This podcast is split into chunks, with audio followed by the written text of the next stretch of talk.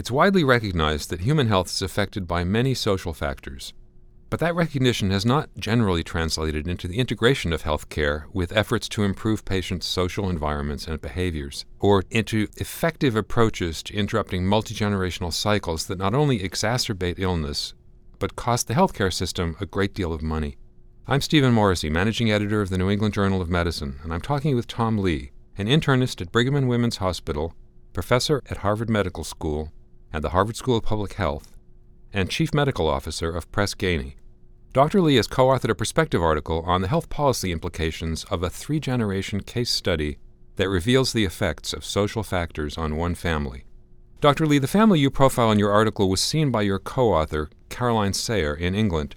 Can you tell us a bit about the type of practice in which she saw these three family members and what struck her about them in particular?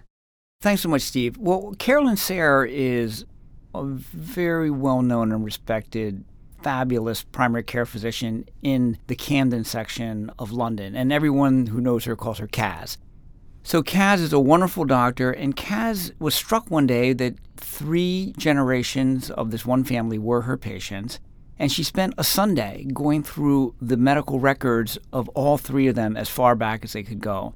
And she found this heartbreaking pattern of patient after patient after patient having all sorts of social, psychological trauma and difficulties, and then those painful forces playing out with terrible medical issues as well. And she made it up on a figure, and she showed me that figure, and we thought there's a really important story here. For patients like those with complicated social situations, what would a physician in your practice in Boston normally be able to do in terms of assessing the problems, linking the patients to service providers, to community programs? What can be done? Well, the sad story is in that in Boston and New York and London and everywhere, physicians are largely powerless to deal with these big forces that are the real drivers of their patients' health.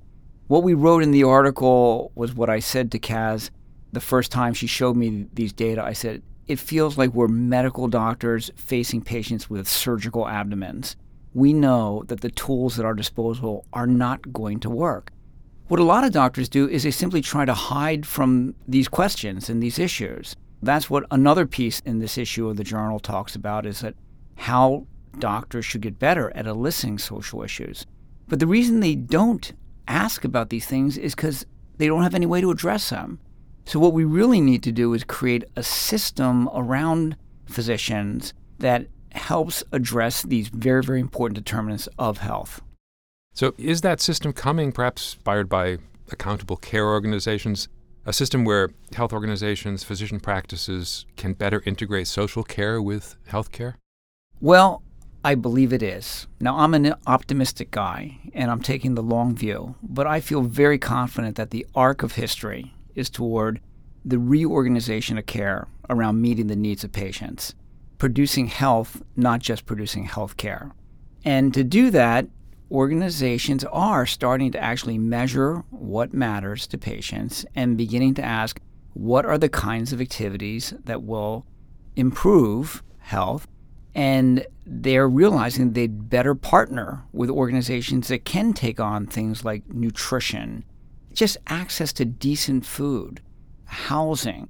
Doctors shouldn't be the ones trying to address that. That's a waste of their training and their talent. But they need to be working right next to people who can address those issues.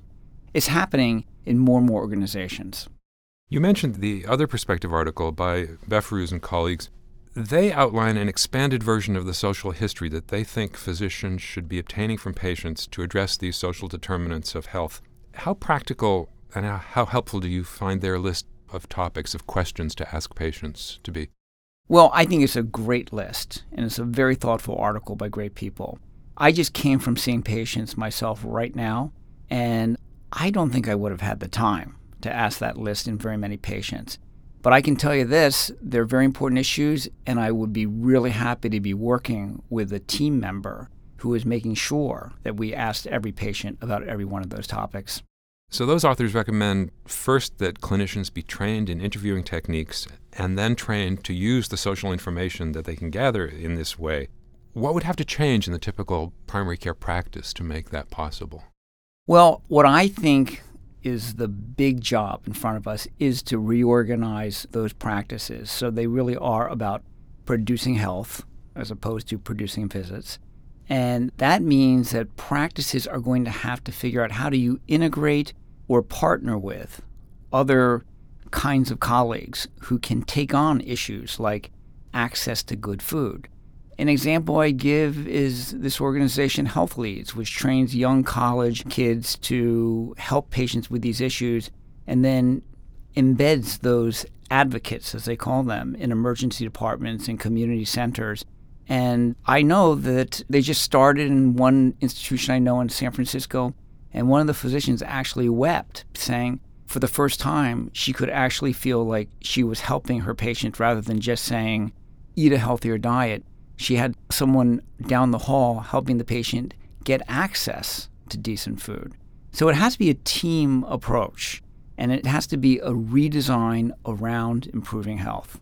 Getting back to your three generational case study, a number of the key issues for those patients were mental health problems. What are the greatest needs in mental health care, both in the US and the UK, that might make care more effective and might reduce the negative impact of mental health issues on the patient's life and health?